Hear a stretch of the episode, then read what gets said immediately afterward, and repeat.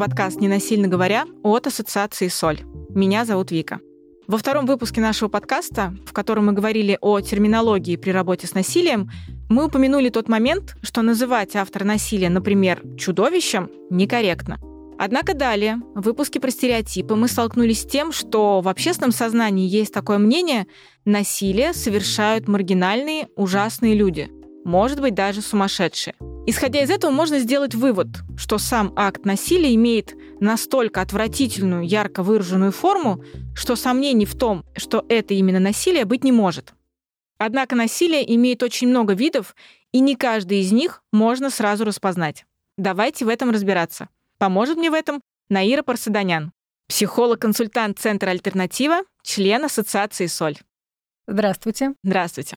Мы с вами уже говорили о том, что насилие — это довольно широкое понятие, поэтому, изучая тему насилия, можно ли в принципе говорить о том, что существует единая классификация вариантов деструктивного поведения, которые потенциально можно отнести к видам насилия? Единой, пожалуй, нет, потому что классификаций может быть несколько. И сегодня я буду говорить, наверное, про несколько классификаций по виду причиненного ущерба, по виду мотивации, а также типология насилия, основанная на контроле. И это все разные классификации. Давайте разбираться в каждой из них, потому что по вводным не совсем понятно, что каждая из них значит. Конечно. Начнем? Давайте начнем. Наверное, самая обширная классификация это как раз классификация по виду причиненного ущерба. И, пожалуй, все знают. И самое первое, что приходит в голову, это, конечно, физическое насилие, потому что оно самое понятное, оно самое видимое, особенно по своим последствиям. Это то, что не заметить невозможно. Однако даже в видах физического насилия есть такие формы, которые не кажутся очевидными, которые не кажутся, что вообще это про насилие. Хотя, опять-таки, если вспоминать, что такое насилие, вспоминая про системность, цикличность, повторяемость, про власть, про подавление воли, то мы можем и сюда тоже отнести к физическому насилию то, что на первый взгляд как будто бы какая-то ерунда. А, например? Например, депривация сна. Это будет относиться к форме физического насилия. Например, когда частые ссоры и конфликты не заканчиваются, условно сейчас, да, я фантазирую, не заканчиваются за ужином или после ужина, и кто-то из партнеров вдруг будет среди ночи второго и начинает, нет, давай договорим, нет, давай мы все-таки проясним, нет, это надо сделать прямо сейчас. И это может вообще быть пыткой. Потому что сон — это базовая потребность физиологическая любого человека. Люди взрослые — это все в основном люди работающие, либо кто сидит с детьми, понимают, что вот сейчас до пяти часов утра мы будем в этом разбираться, а мне через два часа вставать на работу или отводить ребенка в детский сад. И это продолжается два-три раза в неделю, например. Конечно, нарушается вообще очень много всего, мало того, что от какого-то физического состояния до социальных каких-то вещей. Человек может начать изолироваться, не хотеть, например, со своим партнером вообще разговаривать, что только лишь его будет заводить. То есть в следующий раз, когда будет попытка такого вот разбора ситуации, то тот, с кем пытаются эту ситуацию разобрать, он скорее будет больше или замыкаться в себе, или же, наоборот, взрываться. Депривация сна — это как пример не самой очевидной формы физического насилия. Однако есть ощущение, что депривация сна в том числе это как будто бы другой вид насилия, тоже большой известный, психологическое насилие, как будто бы есть очень тонкая грань, когда мы не можем отнести к одной или другой форме. Да, очень интересное ваше замечание. Действительно, любой вид насилия содержит в себе психологическое. И как дальше мы с вами увидим, или скорее услышим, что есть действительно пересечение видов и форм насилия. Например, про которое я сейчас могу сказать, допустим, пересечение сексуализированного и цифрового насилия, и это будет съемка или аудио, видео, фото, фиксация непосредственно полового акта или тела партнера без разрешения и дальнейшее его распространение. Вот оно и сексуализированное, вот оно и цифровое. Поняла. Вернемся к физическому насилию. Вы уже сказали, что это то, что для большинства людей максимально явное проявление насилия, физическое. Однако мы его можем разделить на какие-то крупные формы, малые формы. Это могут быть какие-то шлепки и пощипывания, которые, очевидно, будут насилием. Это какие-то могут быть уже удары и принесение тяжкого вреда да, физическому здоровью. Да. Но, тем не менее, это все равно такая большая форма, которая, кажется, не настолько полна нюансов, как, например, психологическое насилие, потому что когда о нем мы начнем говорить, окажется, что там и терминов больше. Да. И определений больше. А физическое это вот исключительно какое-то физическое воздействие. Давайте разбираться по порядку. Значит, физическое. Это причинение или угроза, причинение ущерба с помощью физической силы. Однако, вспоминая про депривацию сна, здесь можно сказать, что это любое иное воздействие на тело человека или угроза этого воздействия. Если говорить о малых формах, действительно, это щипки, это толчки, это удерживание на месте. Это, например, не дать возможность человеку выйти из комнаты, неважно, из любого другого помещения. Это плевок, это пощечина, это подзатыльник, это дернуть за какую-нибудь часть тела или за волосы, это потянуть, это схватить, неважно, остался там синяк, не остался там синяк, это поцарапать. Тут, конечно, поцарапать по-разному, можно зависит, в общем-то, от когтей и от силы. Это сдавить, это укусить. Укусы тоже могут вообще-то оставлять на себе очень серьезные последствия. Это такие условно малые формы. Малая форма не означает, что это имеет меньшие последствия. Нет, конечно, нет. Если говорить про крупные формы, они просто имеют более серьезные последствия. Это уже может быть нарушение целостного покрова кожного. Это то, что уже оставляет такие следы, после которых надо идти в травмпункт, скорее всего. И здесь мы можем говорить о чем? Удар или серия ударов. Бросить в человека какой-то тяжелый предмет, даже не попав в него, это тоже будет считаться формой физического насилия. Здесь есть такая демонстрация силы. Или замахнуться, кстати говоря, это тоже демонстрация физической силы. Если я могу на тебя замахнуться, значит, в следующий раз я могу ударить. Если я в тебя бросил какой-то предмет, да, этот предмет разбился. Смотри, в следующий раз это вообще-то может быть твоя голова. Это угроза. Даже можно сказать, что прямая угроза вообще-то. Удушение. Здесь с удушением надо быть прямо очень осторожным. Есть интересная статистика, которая говорит о том, что если хотя бы один раз было удушение, то риск летального исхода увеличивается в 7 раз. От 4 до, по-моему, 6 секунд может уйти на то, чтобы человек начал задыхаться, и там еще сколько-то минут на то, чтобы человек полностью потерял сознание. Шея, особенно сзади, это очень хрупкая часть тела, с которой надо быть осторожным, даже в каких-то, может быть, сексуальных играх. К этому надо быть очень-очень внимательным. Также еще к крупным формам может относиться нанесение вреда или угроза нанесения вреда с помощью холодного, огнестрельного, травматического оружия или иных предметов. Потому что угрожать можно вообще чем угодно. Это может быть предметы обихода, это могут быть предметы быта, да, это могут быть садовые какие-нибудь инструменты, инструменты строительства. Спортивный инвентарь. Конечно. Кухонная утварь, пожалуйста, сковородка. Сковородкой можно дать так, что сильно мало не покажется, и привет черепно-мозговая травма. Теперь к не самым очевидным формам физического насилия, помимо депривации сна, это может быть депривация пищи. Например, детей могут так наказывать. Если не съешь что-то, то не пойдешь гулять. Если ты не сделаешь уроки, то до этого времени, пока не сделаешь, не будешь есть. Пища – это тоже базовая физиологическая потребность. Но если человек голоден, то он голоден, ему надо поесть, как раз чтобы мозг включился и делать уроки.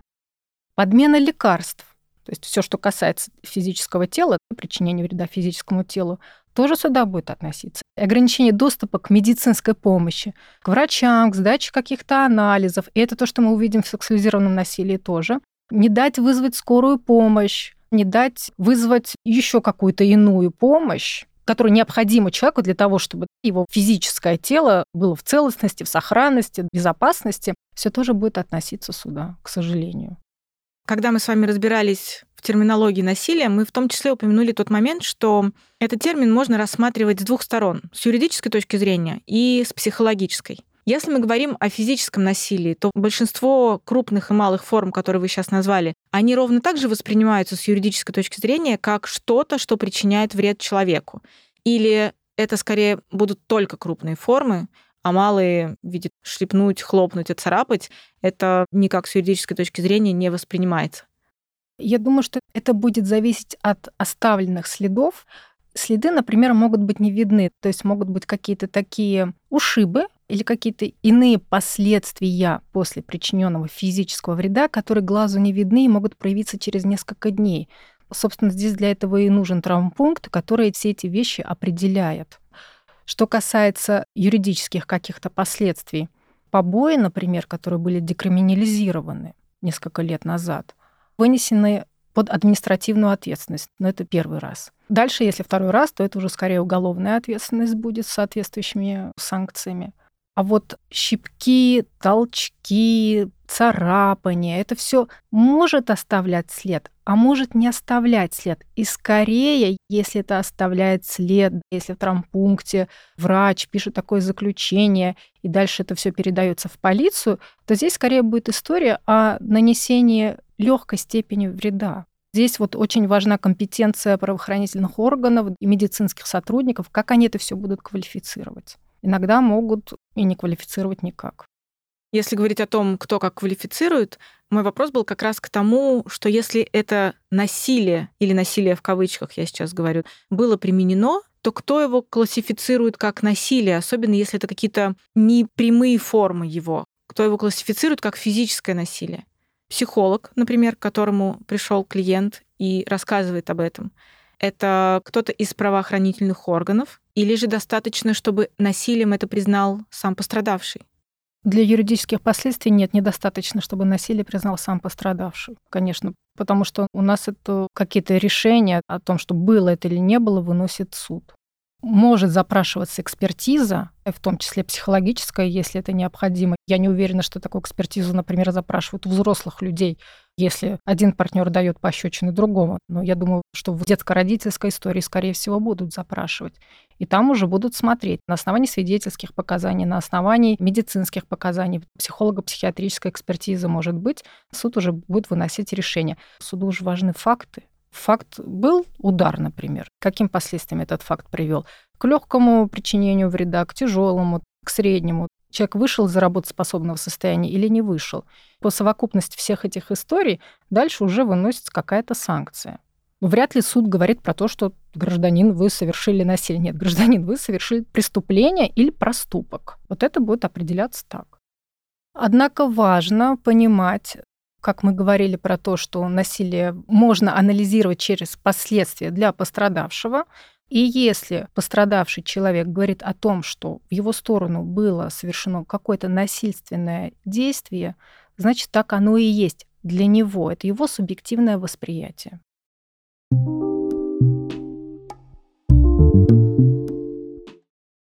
Следующий вид насилия, о котором мы поговорим, и мне кажется, этот вид имеет максимально развернутые формы проявления.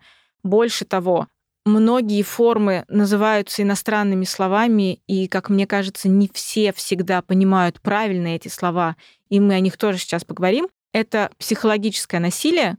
Постараемся раскрыть максимально подробно каждый термин, что он значит, и переведем его, если этот термин берется, например, из английского языка. Психологическое насилие. Мы уже сказали, что оно всегда есть в физическом насилии. И в любом другом. Какие бывают виды и бывают ли виды чисто психологического насилия? Психологическое. Это не физическое. То есть вербальное воздействие на другого с целью контроля, изоляции и запугивания. Ну, собственно говоря, эта цель и во многих других видах насилия тоже есть. Здесь действительно очень много разных форм, и здесь действительно может быть много запутанности. Одна из самых больших форм — это манипуляция. Что такое манипуляция? В общем-то, манипуляцию можно воспринимать по-разному, ведь в каком-то смысле мы все манипулируем друг другом, ну, то есть используем для получения каких-то выгод. Хирург может производить манипуляции, стоматолог, все знают, да, эти стоматологические манипуляции, хирургические. Но нас не это интересует, нас интересует именно с точки зрения насилия. И манипуляция — это контроль над кем-то, целью получения преимущества, часто несправедливым или нечестным путем, ну, по сути, обманным. Это когда невозможно почему-то, по каким-то своим внутренним обстоятельствам, напрямую о чем-то попросить, напрямую о чем-то сказать, иногда, может быть, даже потребовать. И тогда возникает вот этот обходной путь. И этот обходной путь еще включает в себя давление на вину, стыд, обязательства, неуверенность другого человека, на его низкую самооценку, на его тревогу и на его страх. Когда лучше всего работает манипуляция? Она работает тогда, когда человек, которым манипулирует, знает, что для другого эта связь, эти отношения являются большой ценностью. Конечно, для многих людей отношения большая ценность. И во многом мы можем где-то прогнуться, внутренне я имею в виду, где-то подвинуться, где-то свои границы поджать, ужать, потому что мы не хотим эту связь потерять. Она нам важна, она нам нужна. Но тот, кто манипулирует, зная такое, будет это использовать, давить, грубо говоря, на вот такие болевые точки. И использовать уязвимость другого для того, чтобы получить свое, добиться какой-то своей цели. Следующий будет? А следующий будет газлайтинг. Популяризированный, масштабированный до каких-то невероятных размеров. Я думаю, что очень многие слышали этот термин. Если простыми словами, то что это значит? Если простыми словами. Это форма эмоциональной манипуляции как раз, которая характеризуется отрицанием реальности, переживаний или восприятия другого человека. И газлайтинг — это не единичный какой-то эпизод, это целый процесс. Сам термин произошел от фильма. Старый еще черно-белый американский фильм. Это история про женщину, которую убили родственницу. Эта родственница пропали украшения. Она переезжает в дом, у нее еще есть муж. Муж такой манипулятивный как раз герой. И он, собственно, женился как раз с целью вот эти сокровища поискать. И в какой-то момент он начал постоянно отлучаться из дома, по-моему, вечером после работы, говорит, что там ему что-то надо доделать. И женщина стала замечать, что в доме начал плохо работать свет. По вечерам, именно когда муж уходит, плохо работает свет, газовые рожки как-то тускнеют. И еще она слышала шаги на чердаке. Муж приходил домой, она ему это рассказывает, он говорит, смотри, все нормально работает, с тобой, наверное, что-то не так, проверься, ты что-то нервная какая-то, тебе, может быть, к психиатру уже пора. В итоге оказалось, что это все проделал он, потому что на чердаке в это время он искал как раз сокровища. Посмотрите, фильм очень интересный, и в Москве иногда даже спектакль этот показывают. То есть, получается, основная идея газлайтинга — это построение диалога по формуле «ты неправильно все понял», ты, наверное, как-то не так на это все дело смотришь, разберись в себе, потому что истина вообще-то в другом. Можно сказать и так. И поскольку газлайтинг — это процесс, я бы хотела рассказать про четыре составляющие этого процесса. Если нет этих четырех составляющих, то, возможно, здесь не газлайтинг, а какое-то недопонимание. Первая составляющая — это когда между людьми существуют отношения. Это могут быть устойчивые уже отношения, то есть это уже партнерство, брак, семья, или пока что еще не совсем устойчивые отношения. И в этих отношениях мы другого, тот, кто газлайтит скорее, мы можем воспринимать его как эксперта в чем-то, как специалиста в чем-то, в общем, как какого-то авторитета, человека, которому мы верим и доверяем его слову, его мнению, его каким-то убеждениям. Вторая составляющая — это отрицание реальности. Вообще всего. Мысли, чувства, состояния, ощущения, переживания, отрицание, что вы видите своими глазами, что слышите своими ушами, что чувствуете своей кожей — я повесила сюда ключи. Нет, ты не повесила, тебе кажется. Этого здесь не было, этих ключей вообще никогда. Хотя, может, вы действительно вешаете ключи каждый день на одно и то же место. Третья составляющая, и это очень важная составляющая, это как раз убеждение в том, что с вами что-то не так. Крыша поехала, кукушка слетела. Это могут разными словами какими-то говорить. Слушай, что-то ты какая-то эмоционально нестабильная стала. С памятью что-то у тебя плохо. Каждый день приключи мне говоришь, ты память-то проверь, может, тебе пора уже к психиатру, может, таблеточки тебе надо попить. Что-то ты мне не нравишься. Точно с тобой что-то не так. Слушай, может, у тебя это какая-то болезнь появилась. Давай я тебя запишу. То есть пытаются всячески тем или иным способом убеждать в ненормальности, в неадекватности. И четвертая составляющая в том, что это происходит постоянно не один раз. С чем не надо путать газлайтинг? Газлайтинг не надо путать с разностью мнений. Я вижу, что это такой цвет, ты видишь, что это другой цвет. Цветопередача наших глаз действительно может быть разной. Есть еще какие-то мутации, которые цвета не так передают. Я не скажу сейчас по-умному, как врачи. Для меня бирюзовый, для другого болотный. И это субъективная реальность, и каждая реальность действительно такая, какая она есть. Каждый прав, собственно говоря. Газлайтинг — это не про то, чтобы подвергать сомнению чьи-то убеждения. Это не про то, чтобы подвергать сомнению чьи-то воспоминания. И вот это интересная штука про воспоминания. Я могу помнить, например, про то, что мое детство было ужасным, а родители могут помнить, слушай, да мы пахали с утра до вечера. Да, у нас не так много было дома, может быть. Мы не успевали, мы зарабатывали деньги. А я буду говорить про то, что вы меня бросили вообще в жутком самом каком-то одиночестве. Вообще было ужасное детство. И газлайтинг будет здесь, если родители начнут говорить, твоя версия реальности неправильная. Ты все неправильно помнишь, мы вообще любили тебя, все деньги на тебя тратили, какая то неблагодарная, иди проверь свою голову. Это тебе пора уже к психиатру. Но не будет газлайтинга, если принимают версию моей реальности. Да, очень жаль, что для тебя это было так. Мы не могли по-другому. Тут есть принятие. Я думаю, что слушатели тоже могут это прочувствовать, когда есть принятие чужой реальности. Хотя я могу помнить вообще это по-другому. Интересная штука, про которую я хотела рассказать. Есть такой эффект Рассемина. Это термин, описывающий ситуацию, в которой событие имеет противоречивые интерпретации вовлеченных лиц. Это вот как раз разность воспоминаний. Сам эффект назван в честь фильма Акира Курасавы 50-го года «Рассеман». Очень интересный, там про самураев, черно-белый, очень советую посмотреть. Там со стороны трех разных персонажей они рассказывают про одно и то же убийство. Вообще по-разному. Они просто по-разному помнят. И такой же эффект содержится в фильме «Последняя дуэль» Ридли Скотта. Там уже рыцарство, там уже другое время. Очень рекомендую посмотреть и заметить. И это нигде не про газлайтинг. Но заметить, как действительно воспоминания и память по-разному работает у других людей. Мы же не можем запомнить глазами другого человека, мы запоминаем исключительно своими глазами, своими ощущениями, своим восприятием. То есть в здоровом варианте всегда будет находиться пространство для чужого мнения, даже если мы с ним не согласны, пространство для чужой памяти, даже если мы помним вообще по-другому. Вот это будет отличаться от газлайтинга. В газлайтинге нету пространства для другого. Просто нету. Есть только так, как помню я, так, как сказал я, и никак иначе. А обесценивание имеет какую-то общую природу с газлайтингом? Если газлайтинг вообще отрицает, что этого не было, обесценивание это скорее как будто ты преувеличиваешь, что ли. Слушай, ну не так уж было все и плохо. То есть тут нет отрицания. Но как будто бы снимается ценность восприятия, ценность ощущения другого человека того, что с ним происходило. Ну, подумаешь, мальчик тебя по голове ударил. Но это же он любовь к тебе так проявляет. Это же он интерес к тебе так проявляет. Ну, подумаешь, ты там упала, коленки разбила. Да ничего страшного, поболит и перестанет. Вот это будет обесценивание.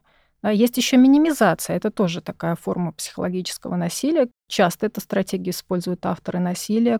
Как будто бы вы становитесь человеком, который слишком преувеличивает. И надо вот это минимизировать, как раз минимизировать последствия того, что произошло.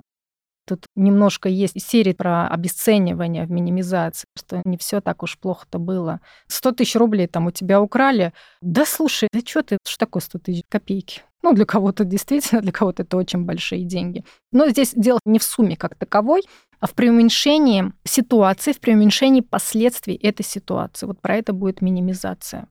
Кажется, что газлайтинг вот с этой стадии, когда автор насилия начинает как-то намекать на то, что с пострадавшей стороной что-то не так, и нужно что-то с собой делать, подлечиться, скажем так.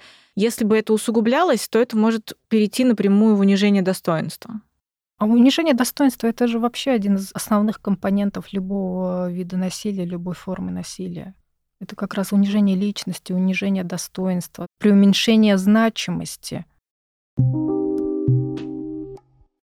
Когда вы говорили о физическом насилии, вы говорили, что угроза, просто занесение руки, это тоже уже часть физического насилия. Да. Кажется, что в психологическом насилии тоже есть какие-то моменты, когда еще не происходит как будто бы чего-то явного, то есть непосредственно вред не наносится, но при этом есть упоминание о возможности нанесения этого вреда. Например, непосредственно угрозы. Это тоже психологическое насилие. Да, это тоже психологическое насилие. Ну, я думаю, что нам не обязательно, чтобы занесенная рука на нас упала, чтобы мы себе представили последствия этой занесенной руки и боль от нее. А угроза, тут еще можно в скобочках запугивание, это то же самое. Она включает в себя угрозы причинения вреда личности, имуществу, репутации, третьим лицам и их имуществу, репутации. И цель угрозы – это заставить совершить желаемое. Причем вред от реализованной угрозы может быть направлен и против того, кто угрожает. Человек может манипулировать или угрожать причинением вреда себе, что тоже будет другого останавливать от какого-то действия или, наоборот, условно мотивировать на что-то. В истории про угрозы важно, что тут может быть не только же лицам, но и домашним животным. И, кстати, это очень часто распространено когда происходит ссора какая-то или когда уже непосредственно насильственное воздействие есть, часто могут страдать и домашние животные, к сожалению. Хочется в небольшую группу отнести следующие несколько видов психологического насилия, которые связаны с каким-то психологическим преследованием. Например, шантаж. Шантаж — это предъявление необоснованных требований угрозами. И требование это предъявляется с целью получения выгоды или с намерением причинить ущерб. Подразумевается, что тот, кого шантажируют, пойдет на какие-то уступки или действия, а если их не выполнить, то последует наказание. Один из ярких примеров шантажа – это порно-месть. Когда партнеры расстаются, то один из них может начать использовать, когда я говорил про сексуализированное насилие, может использовать фото или видео, сливать их в какие-то социальные сети, неважно куда, размещать их на каких-то досках объявления, угрожать, распространять родственникам, коллегам, друзьям. И это имеет очень сильный эффект вообще-то на человека, которого шантажируют. Вы говорили, что физическое насилие имеет внутри себя какие-то виды психологического насилия. Но кажется, как будто бы и разные виды психологического насилия могут совмещаться друг с другом. Как, например, шантаж может быть частью сталкинга. Да. А что это значит? Сталкинг — это паттерн навязчивого поведения, который настойчиво повторяется и вызывает страх перед возможным насилием, порождает тревогу и сильный стресс. У сталкинга есть четыре признака. Это фиксация на объекте, навязчивость к этому объекту, сталкинг нежелательный для другого и повторяющийся. Такие четыре признака.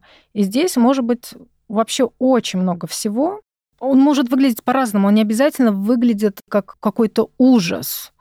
Это может выглядеть как стоять у подъезда с букетом цветов или присылать этот букет на работу, чтобы все коллеги видели и начали восхищаться, какой прекрасный человек или это в почтовый ящик бросать открытки, или присылать эти электронные открытки, забрасывать смс-ками, звонками, сообщениями. Тут главный компонент, один из главных, что это нежелательное что это постоянно повторяется. И это может длиться, на самом деле, очень долго, либо пока не появится новый объект. Но не преследование, это будет уже скорее условно новые отношения у этого человека либо пока не вмешается уже полиция, ну, если для этого будут какие-то обоснования, либо пока не надоест, либо пока тот, кого преследуют, не переедет. Иногда бывает, что аж в другую страну переезжает. Это единственный способ избавиться от такого преследования. Получается, воспринимать это как насилие или нет, можно исключительно по внутренним каким-то ощущениям. То есть пока мне снова и снова присылают цветы на работу, и мне это приятно, это окей. Как только мне становится это неприятно, и это становится какая-то навязчивая история, это уже психологическое насилие. Да, конечно, потому что такое преследование обычно, если мы говорим про насилие в близких отношениях, обычно сталкинг происходит в постсепарационный период. То есть когда люди или в процессе развода, расставания, или после развода, расставания. Сталкинг как способ, что ли, вернуть партнера, партнершу обратно к себе и успокоить, собственно говоря, свою тревогу. Однако тревога начинает возникать уже у того, кого преследуют, потому что оно же нежелательное, оно же повторяемое. Там могут 150 раз говорить, что не надо, все, отношения закончились, уже хватит. Но как бы приемник с той стороны не работает, и человек продолжает это все делать. И что это продолжается постоянно, несмотря на нет, вот это вызывает очень большую тревогу, это может даже вызывать страх. Я видела как-то фотографию очень интересную про сталкинг. На этой фотографии женщина рассталась с мужчиной, она обращалась в полицию, причем это было не у нас, там, где есть законы о профилактике семейного насилия или домашнего насилия. Она обращалась в полицию. Они не могли ни к чему притянуть сталкера, к чему-то привязать. Его не за что было брать. В итоге его взяли, когда она вернулась уже домой и увидела, что лестница на этаж была вся утыкана ножами. Это тоже сталкинг. И это уже крайняя такая степень. На самом деле он может и начинаться даже с этого. Сразу, не обязательно с цветов, каких-то подарков. Сперва может быть пряник, а потом может быть кнут. Все средства хороши. А у кого-то это может быть только кнут. Обратная сторона навязчивого внимания — это игнорирование.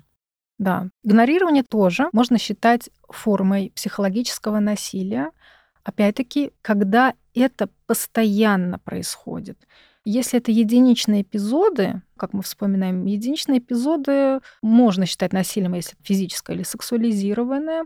В каких-то других ситуациях здесь нужно время, чтобы посмотреть, сориентироваться и начать это оценивать. Если это постоянно, как форма наказания, то есть молчание не потому, что я не знаю, что мне сказать, или я не могу вынести напряжение происходящего и ухожу просто в себя или в какое-то другое помещение.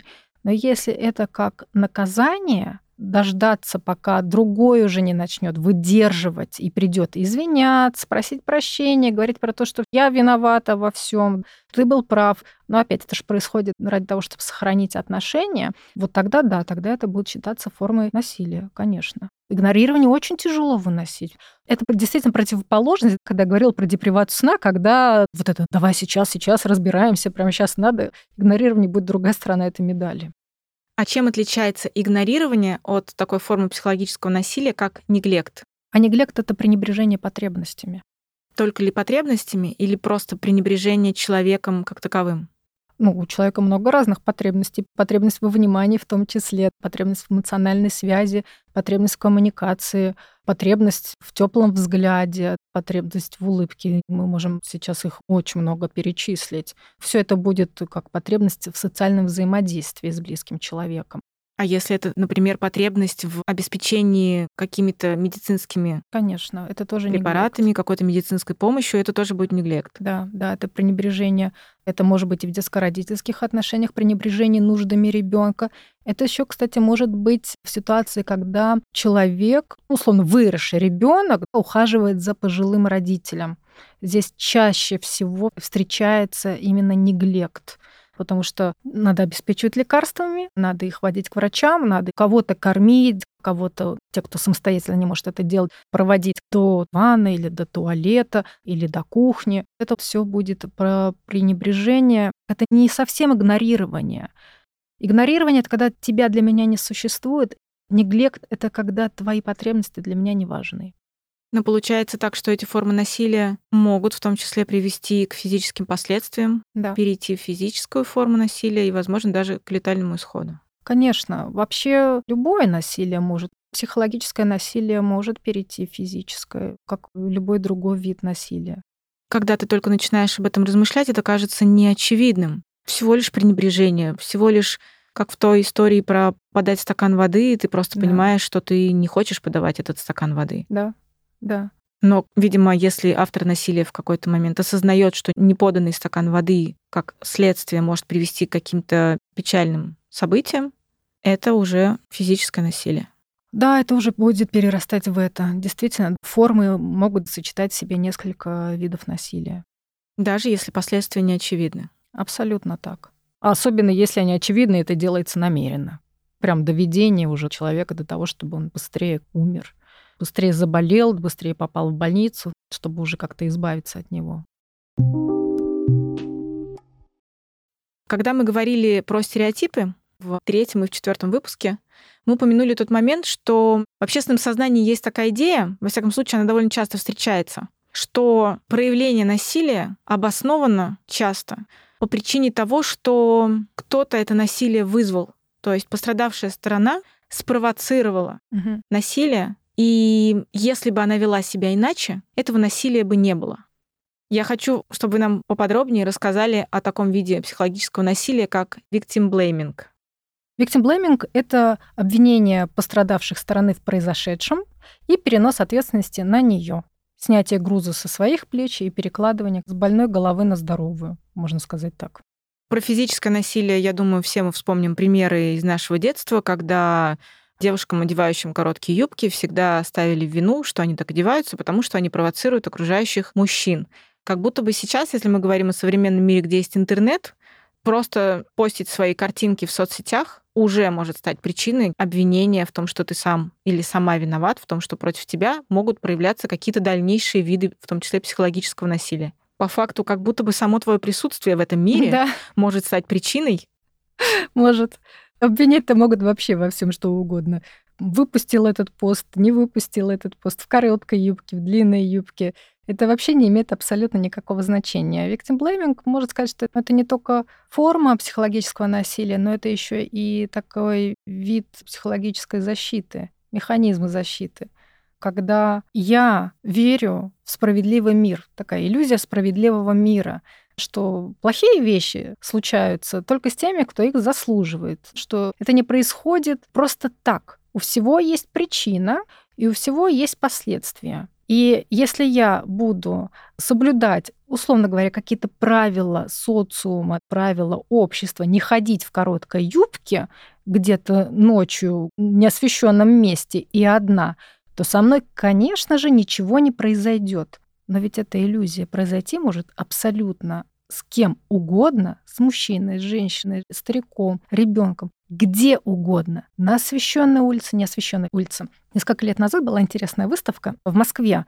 Она, по-моему, называлась «Во что я была одета». Эта выставка была посвящена женщинам, пострадавшим от сексуализированного насилия. И она выглядела как развешенная на вешалках одежда. И знаете, там мини-юбок или шорта было не очень много. Это были и джинсы, и длинные наглухо закрытые платья, и пуховики с горнолыжными штанами. Это было вообще все что угодно. Но иллюзия «Справедливый мир» — одна из базовых таких наших иллюзий. Действительно, она создает такую как будто бы защитную оболочку того, что со мной не случится ничего плохого. Она помогает, не так, чтобы совсем уж надо от этой иллюзии избавляться. Она действительно помогает, но в то же самое время, наверное, не стоит сильно, стопроцентно, скажем так, уповать на нее. Поэтому victim blaming здесь как будто помогает себя, что ли, отделить от другого. Когда мы смотрим на другого человека, на мужчину или на женщину, и анализируем их поведение, то как будто бы через этот анализ мы можем сами себя оградить от той опасности, с которой мы можем встретиться. Еще здесь есть ошибка хинсайт, это тоже когнитивно такое искажение, это знание задним числом. Когда предполагается, что как будто бы все, что происходило тогда, там были знаки, там были сигналы, из которых в тот момент мы могли бы или должны были совершенно точно вычислить предстоящие будущие события. Но это невозможно вообще никак. Есть ли еще какие-то виды психологического насилия, которые мы не упомянули? Да, сюда будут входить также Оскорбление обозывательства, в том числе при других людях. Мы уже упомянули про обесценивание. Еще обвинение, принуждение. Ты должен или должна делать так, как хочу я, так, как сказала я и никак иначе. Контроль. Решать за другого. Принимать все решения за другого. Что тебе есть, что тебе носить, как тебе краситься, не краситься, с кем дружить, грубо говоря, с кем пить. Еще сюда можно отнести такое вот притворство, что как будто бы я не понимаю, что от меня хотят. Меня о чем-то просят, а я буду переспрашивать, знаете, такое вот бывает, душнить, грубо говоря, докапываться делать вид, что что-то я как-то не могу сообразить, что-то странное от меня просят. Может быть, еще также не отвечать прямо на вопросы, переводить тему или игнорировать какую-то тему, или вообще делать вид, что я не слышу эту тему и также саботаж обязанностей и договоренностей.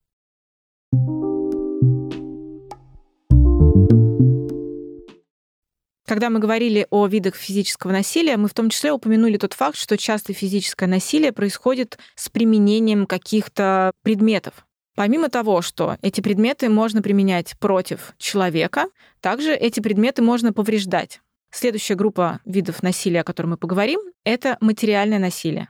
Материальное насилие — это причинение ущерба предметам обихода или личным предметам. Включаем фантазию, здесь может быть вообще абсолютно все, что касается личной собственности. И тут, кстати, есть пересечение с экономическим насилием.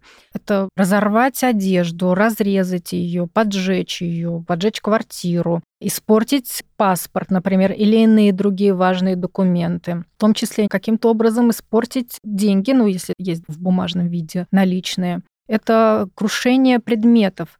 Причем эти предметы могут иметь символическую ценность для человека. Они могут быть недорогие, но памятные. Может быть, от мамы какой-то подарок, или от близкого друга какой-нибудь предмет, часы, например, или фотография. Так и не иметь символической ценности, а иметь высокую материальную ценность. Предметы техники обычно у нас дорогие, или автомобиль, например, тоже. Это все, что касается именно предметов материального мира, которые человеку могут принадлежать, быть в его собственности, его личными вещами, так и могут быть собственностью семьи. Автор насилия может и свои вещи тоже крушить, и мебель в съемной квартире, даже не свои вещи, тоже может это все делать. Вы упомянули тот момент, что материальное насилие часто может переходить в экономическое. Давайте разберемся тогда, в чем разница у этих видов, когда прям очевидно, что это совсем разные виды насилия. И, может быть, еще приведем какие-то примеры, когда материальное переходит в экономическое. Экономическое насилие — это контроль над деньгами, финансами, доходом, имуществом партнера, партнерши или бывших, соответственно, партнера или партнерши. Может быть, иногда можно будет различать разницу между материальным и экономическим, а иногда нельзя будет различать. Материальное насилие может сочетать в себе также экономическое, потому что если происходит ущерб предметам, личным предметам человека, то их необходимо будет либо восстановить каким-то образом, отремонтировать, либо заменить, на что тоже требуется, естественно, денежные средства. А есть виды экономического насилия, которые можно отделить от материального. И подвиды экономического насилия будут следующие. Саботаж дохода и доступа к деньгам. Про что это? Это про ограничение к открытию или ограничение к доступу к личному счету, Интересная, неочевидная форма экономического насилия — это ограничение в поступлении на учебу или выход на работу. Это про независимость финансовую, про какую-то самостоятельность. А финансовая зависимость очень сильно скрепляет, я бы сказала, даже ограничивает человека, у которого нет денег. И это один из факторов, почему, по крайней мере, женщина не уходит из отношений, именно финансовая зависимость. Также в этот саботаж будет входить требование ограничить рабочие часы. Что-то слишком много ты работаешь, давай-ка поменьше. С ограничением рабочих часов, конечно, и доход тоже становится меньше. Естественно, и с карьерой тоже медленнее будет расти. Здесь будет также про то, чтобы забрать зарплату или иной какой-то доход, проценты с вкладов, когда забираются любые финансовые поступления. Одна из интересных, тоже не совсем обычных, непривычных форм — это не давать возможности заявить на социальные льготы, которые у нас есть, например, у многодетных, людей с инвалидностью и каких-то иных социальных групп, которые нас защищает государство и, соответственно, предоставляет пособия, денежные выплаты, либо вообще не давать возможности человеку на эти льготы заявлять, либо ограничивать доступ к счету, либо ограничивать в том, чтобы пользоваться этими деньгами. И здесь же будет про деньги, которые принадлежат детям, например, их сбережения. Они там в копилку собирают, им на день рождения дарят, и автор насилия будет эти деньги забирать себе и использовать для своих каких-то личных целей. Второй подвид — это ограничение на использование денег или личных вещей. Например, контроль за финансовыми тратами. Как тратишь, сколько тратишь, когда тратишь, на кого тратишь, на что тратишь. Одна из частых форм — это требование о предоставлении чека. Очень так по-серьезному убедиться, что деньги, которые были выделены, причем под разрешение, скорее всего, были потрачены туда, куда надо. И ни одной лишней копейки не ушло куда не надо, куда не хочет, собственно говоря, человек, который эти деньги выдает, скажем так. Контроль за использованием собственности. В собственность может ходить та же машина, тот же телефон, тот же любой другой гаджет. Куда поехала, на чем поехала, насколько денег заправилась или не заправилась, где отремонтировала или не отремонтировала. Утаивание финансовых обстоятельств в семье, принуждение к ведению финансового дневника, то есть это чем-то похоже на чек, но более муторно может быть. Прям бухгалтерская книга, по которой можно дальше сверять дебет и кредит. Это, конечно, все очень сильно изматывает, выматывает и оставляет большое ощущение бессилия, невозможности распоряжаться даже собственными деньгами. Тут речь и не только про общие семейные деньги, но и про личные деньги. Если нет личных денег, то человек, который зависит финансово, скорее всего, будет вынужден эти деньги выпрашивать. Одна из частых встречающихся историй – это когда женщина, которая в декрете или домохозяйка ухаживает за детьми, вынуждены эти деньги просить. То есть это не так, что тут зарплата бери сколько тебе надо, а именно, причем даже на базовые потребности, на те же самые лекарства, на ту же самую еду. В ответ там, конечно, может прилетать, а что так дорого купила, а вообще в магазине скидки распродажи, а вот в этой аптеке надо было вот тут. То есть еще прилетает необоснованное обвинение в тратах. Хотя тот, кто деньги зарабатывает, может даже и не знать, где на самом деле сколько всего стоит. Но предъявлять за дороговизну продуктов и третий подвид — это использование экономического положения. Это может быть про тайное оформление кредитов на себя или на партнера, то есть без его согласия, без согласования. Может настаивать автор насилия, чтобы кредиты, ипотеку, микрозаймы брали не на него, а на имя другого партнера. Это то, с чем потом человек после развода, скорее всего, будет разбираться самостоятельно. И, кстати, не обязательно это должно быть в браке. Вне брака люди, которые просто сожительствуют вместе, это тоже встречается. И потом висят на людях какие-то вообще невероятные суммы. И никак, главное, юридически здесь невозможно будет доказать, что это была идея другого человека и что это другой человек тратит эти деньги, а возвращать приходится, соответственно, тот, на кого взяли. Накопление долгов тайком. Деньги, которые были отложены, например, на продукты, на черный день, на оплату коммунальных услуг, на отдых совместный или на пионерский лагерь ребенку, будут тратиться на себя, тоже в своих личных целях и злоупотребление деньгами на совместных счетах. Это про то, что трачу как хочу, тайком, не тайком, вообще не спрашиваю, не интересуюсь твоим мнением. Хотя деньги могут быть общие, партнеры оба зарабатывают, но один из них будет тратить их исключительно на свое усмотрение.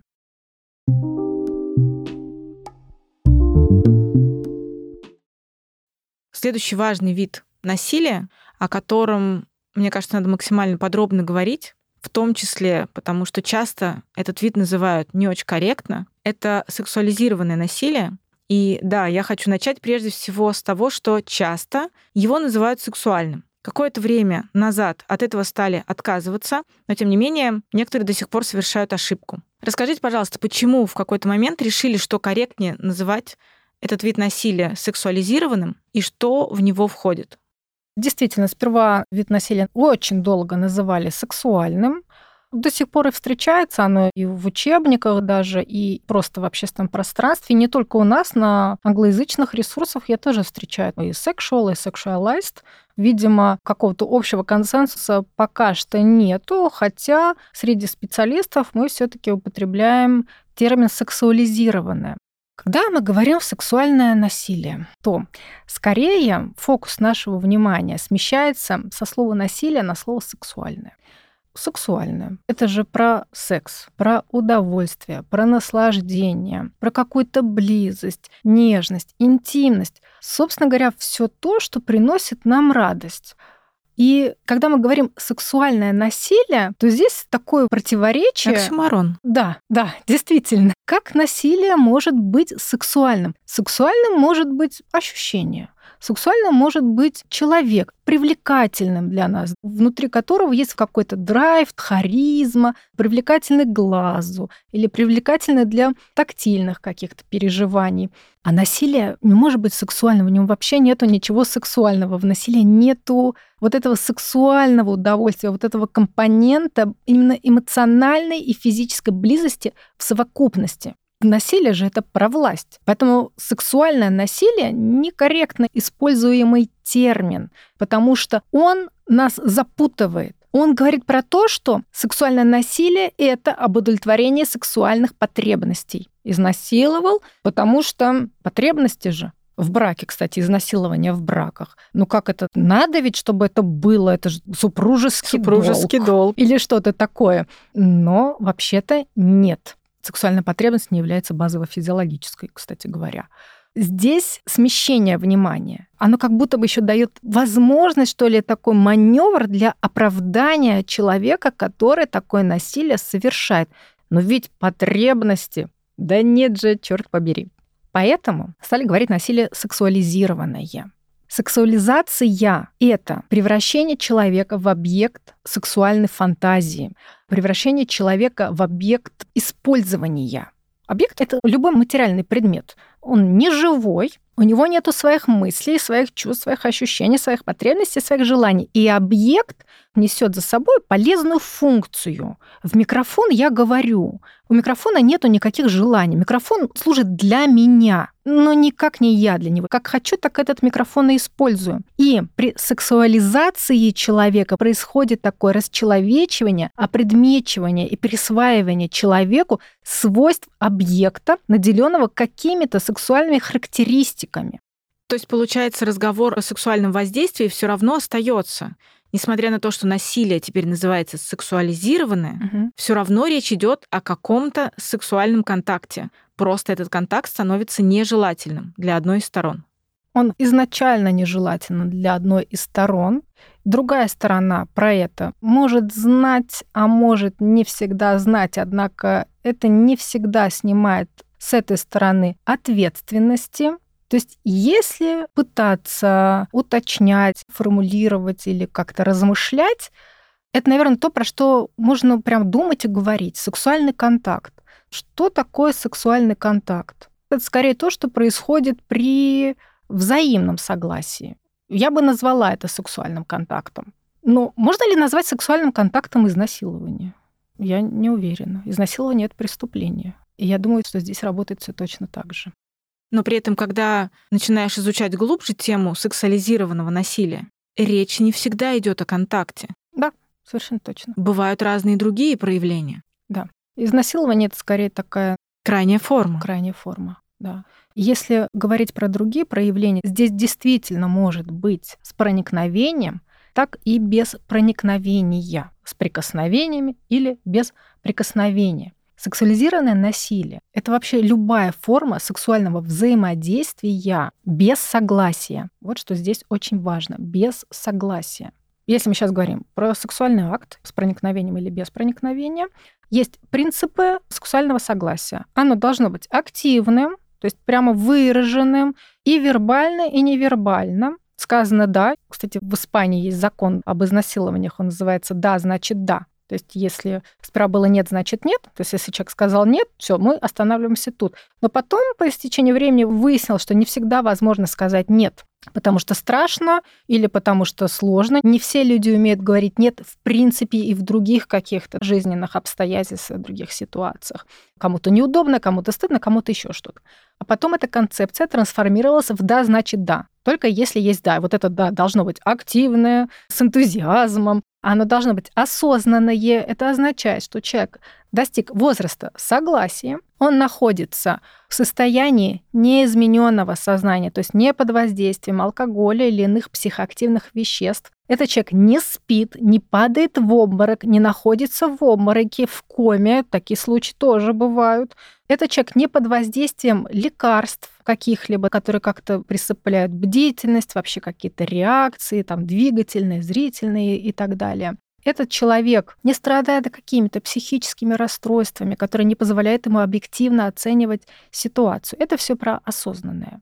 Еще один принцип согласия — это добровольное. Не под принуждением, не под убеждением, не под угрозами, шантажом, манипуляциями. Человек сам изъявляет свою добрую волю на то или иное сексуальное взаимодействие. Информированное — это когда мы прям садимся словами через рот, начинаем друг другу рассказывать, на что мы даем вот это, собственно говоря, «да» и отзываемое в любой момент сексуального взаимодействия, вот абсолютно в любой момент, его можно отозвать и тот, кому отзывают, он должен остановиться. Конечно, ситуации бывают разные, но тут уже дальше все зависит от степени доверия партнеров друг к другу. Что касается еще каких-то форм сексуализированного насилия, кроме изнасилования или попытки изнасилования, это еще может быть уговаривание на секс. Ну давай, ну давай, ну мне же надо, да, это же супружеский долг, у меня же там потребность. Если человек сказал нет, а после каких-то уговоров сказал да, слушайте, ну я не знаю, действительно ли хочется заниматься сексом с тем, кого уговорили. Может быть, конечно, кому-то хочется, но это не самый, наверное, лучший вариант физической, духовной, эмоциональной близости, потому что все-таки человек это делает под некоторым давлением, под некоторым принуждением. Я уже говорила про интимные фотографии, про их производство, воспроизводство, хранение и, и скорее даже распространение без согласия. Тут важно, что это без согласия. Принуждение к просмотру порнографии, иногда подражание порнографическим сценам, сексуализированные оскорбления, какие-то клички, а также нежелательное прикосновение к любой части тела, как собственными частями тела, так и какими-то иными предметами. Подглядывания тоже могут относиться к форме сексуализированного насилия. Нежелательно, если это не игра между партнерами, если не было какой-то договоренности. Ванечек находится, может быть, там что-то интимное у него происходит, неважно что на самом деле. И это подглядывание, конечно, такое нарушение его уже личной жизни. Секстинг, нежелательный секстинг, тоже сюда мы отнесем. А также принуждение к сексу с другими людьми или с какими-то предметами, с которыми некомфортно, не хочется, нежелательно. И одна из интересных, интересных в кавычках, форм сексуализированного насилия – это спайкинг. Спайкинг чаще всего такой вид насилия, который используется либо в начале отношений, то есть где-то на этапе дейтинга с малознакомым человеком, либо в еще большем, скажем так, самом супер начале. Это когда человеку в напиток или в еду подмешивают алкоголь или какие-то иные психоактивные вещества с разными целями. Я читала вчера статистику. Больше 50% случаев там цель не насилие сексуализированное, а по приколу, просто по фанчику. Посмотреть, как человек будет себя вести в этом состоянии. Хотя ничего вообще смешного в этом нету. И около 20-30% это как раз с целью изнасилования или какого-то иного нежелательного сексуального взаимодействия. Очень опасный вид. И недавно был случай, кстати, когда четыре девушки в Москве отравились в каком-то баре, что-то им там подсыпали, и какая-то мутная история. Слава богу, там не было никакого изнасилования, но спайкинг там произошел. Есть подвид сексуализированного насилия – это репродуктивное. Это когда человек не может делать свой собственный выбор в отношении своей репродуктивной системы. А репродуктивная система включает в себя части и функции организма, участвующие в менструальном цикле, сексе, сексуальном удовольствии, беременности и родах. Репродуктивное насилие может быть и в сторону мужчин, и в сторону женщин, чаще в сторону женщин. Сюда будет входить, например, сексуальный акт без предохранения. И это тоже то, что нежелательно. Именно про принуждение, когда другой не выбирает вот это. Стелсинг – это незаметное снятие презерватива, Сюда же будет входить подмена оральных контрацептивов на какие-то иные. Или это могут быть просроченные контрацептивы, или это могут быть другие лекарства, похожие по своей форме, может быть, на те, которые женщина употребляет. Прокалывание презервативов, принуждение к аборту или принуждение к беременности а также стерилизация, удаление репродуктивных органов, принуждение к подавлению менструального цикла, заражение заболеванием, передающимся половым путем, контроль за доступом к лекарствам и медицинской помощи. И сюда может входить обращение к гинекологу, экстренная контрацепция, скрининговые тесты на инфекции, рак молочной железы или шейки матки. То есть вообще все, что связано с репродуктивной системой человека.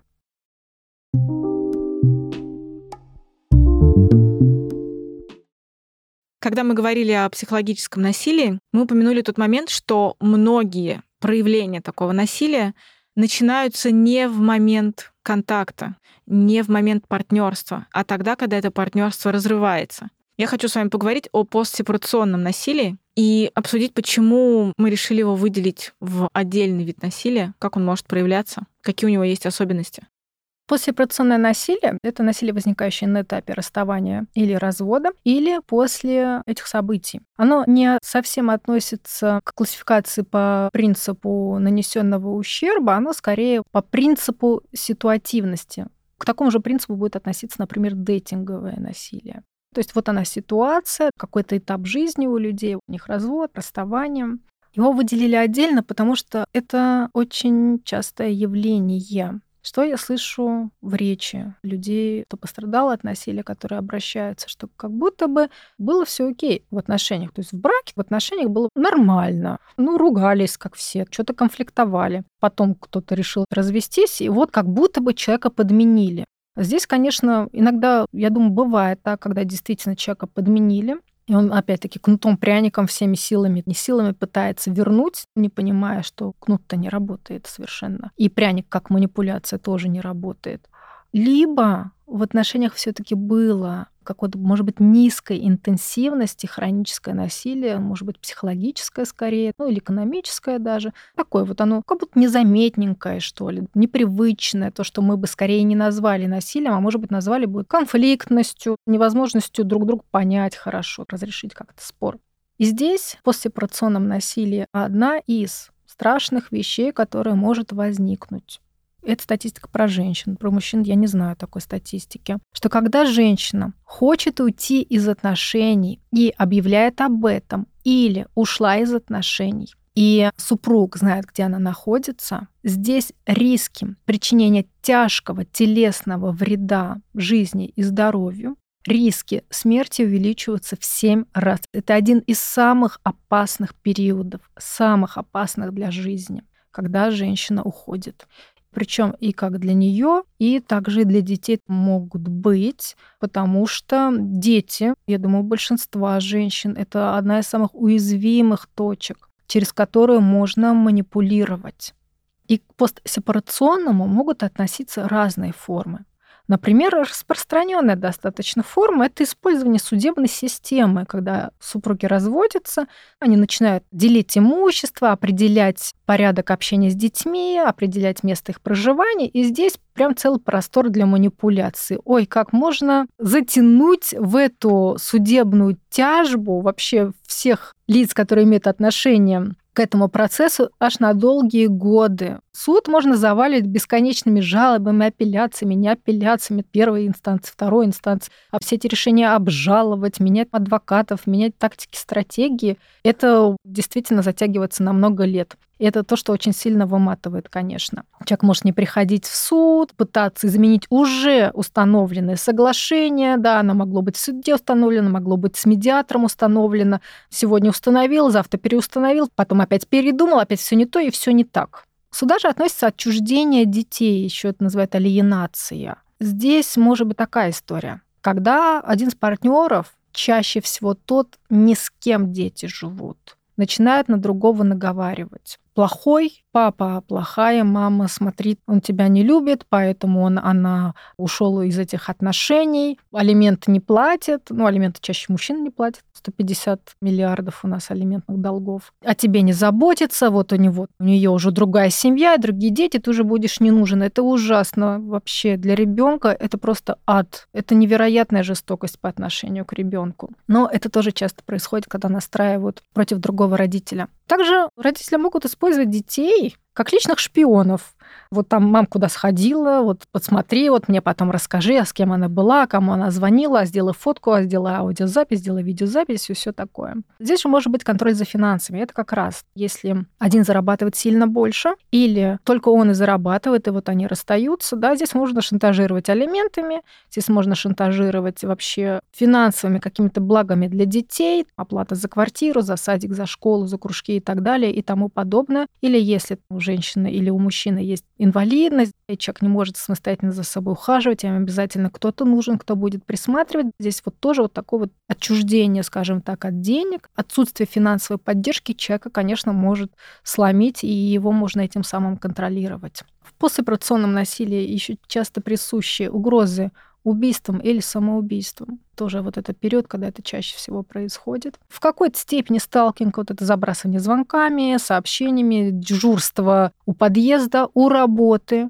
у двери, неважно вообще где, у метро, автобусной остановки. Даже могут начать названивать коллегам или руководителю на работу и начать распускать сплетни. Это тоже сюда будет относиться к послеоперационному насилию, рассказывать про то, что, вы знаете, бутылки-то ваш сотрудник прикладывается, да что ж вы куда смотрите, наверное, лучше вам с ним больше не сотрудничать. И ушел, и детей настраивает против меня. Тоже неважно, мужчина или женщина. На женщину тоже могут то же самое абсолютно говорить. Могут заблокировать банковские счета. Вот тут оно смешение будет про экономическое и послеоперационное. Еще, кстати, послеоперационное насилие может выглядеть как сфера забота. Как еще такой немножко медовый месяц, что ли, когда чрезмерная вот эта попытка как будто бы угождать, как будто бы пылинки сдувать и выполнять любое желание. Браки, я не знаю, не было Мальдив, а вот развелись, и вот сейчас вот сразу появились Мальдивы. Но это скорее тоже такая стратегия и инструмент, как попытка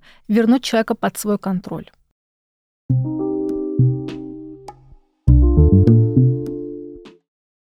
Век цифровых технологий и интернета невозможно не поговорить о таком виде насилия, как цифровое насилие. Что в него входит?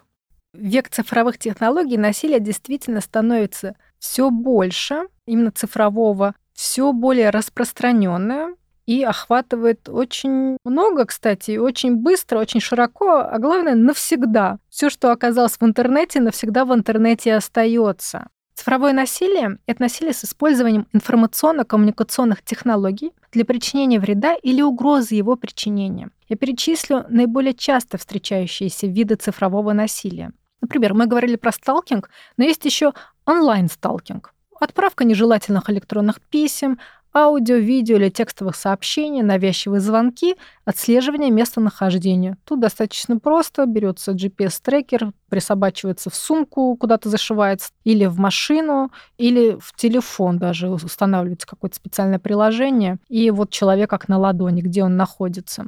Онлайн-домогательство. Это такая категория угроз или другого оскорбляющего поведения, направленная на унижение, принижение оскорбление личности как в публичном интернет-пространстве, так и в личных сообщениях. Следующая форма – доксинг. Раскрытие в сети информации о человеке без его согласия.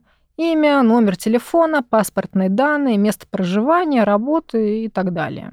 Взлом компьютера или иных технических устройств без согласия владельца включает в себя взлом веб-камеры, что чаще всего оказывает негативные последствия для женщин, потому что потом это все распространяется на какие-то сайты, порно-сайты в данном случае, где доступ к этой информации может быть абсолютно из любой точки мира, абсолютно у любого человека. И чаще всего даже письменный запрос и письменная жалоба ну, не срабатывает для того, чтобы с хостинга или сайта удалили эту информацию. То есть это остается навсегда пересечение сексуализированного цифрового порно месть, в том числе с раскрытием личных данных, то есть даже доксингом, когда даже и адрес, и телефон, и паспортные данные, тоже все оказывается в интернете. В ситуациях порно мести около 90% пострадавших — это женщины. И еще дипфейки, подделка изображения с помощью технологий. Я думаю, что многие наверняка в интернете уже видели эти всякие вирусные видео со знаменитостями, которые в каких-то нелепых ситуациях оказываются. Еще одна форма это будет клевета намеренное причинение ущерба личности или его репутации через утверждение ложных заявлений. Ну, например, распространение слухов в соцсетях очень легко и быстро делается и очень тяжело опровергаются. Сладшейминг Сладшейминг — это такая онлайн-практика критики людей, обычно женщин и девочек, которые, как считается, нарушают ожидания в отношении поведения и внешнего вида, связанного с их сексуальностью. Что важно здесь сказать? Цифровое насилие, которое может казаться непонятным, как будто бы несуществующим или какой-то выдумкой или фантазией, очень вполне себе реальная.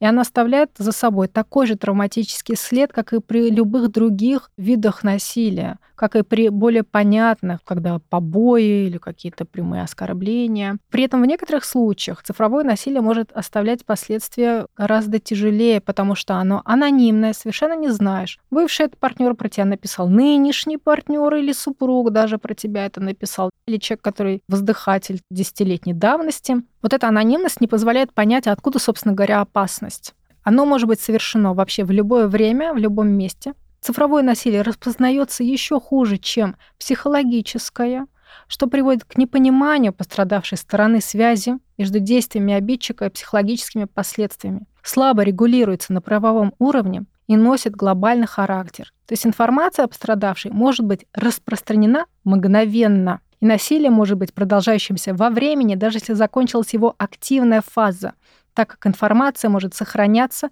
или распространяться неопределенное количество времени. К тому же цифровое насилие способствует формированию культуры насилия в целом, нормализуя его и в онлайн-среде.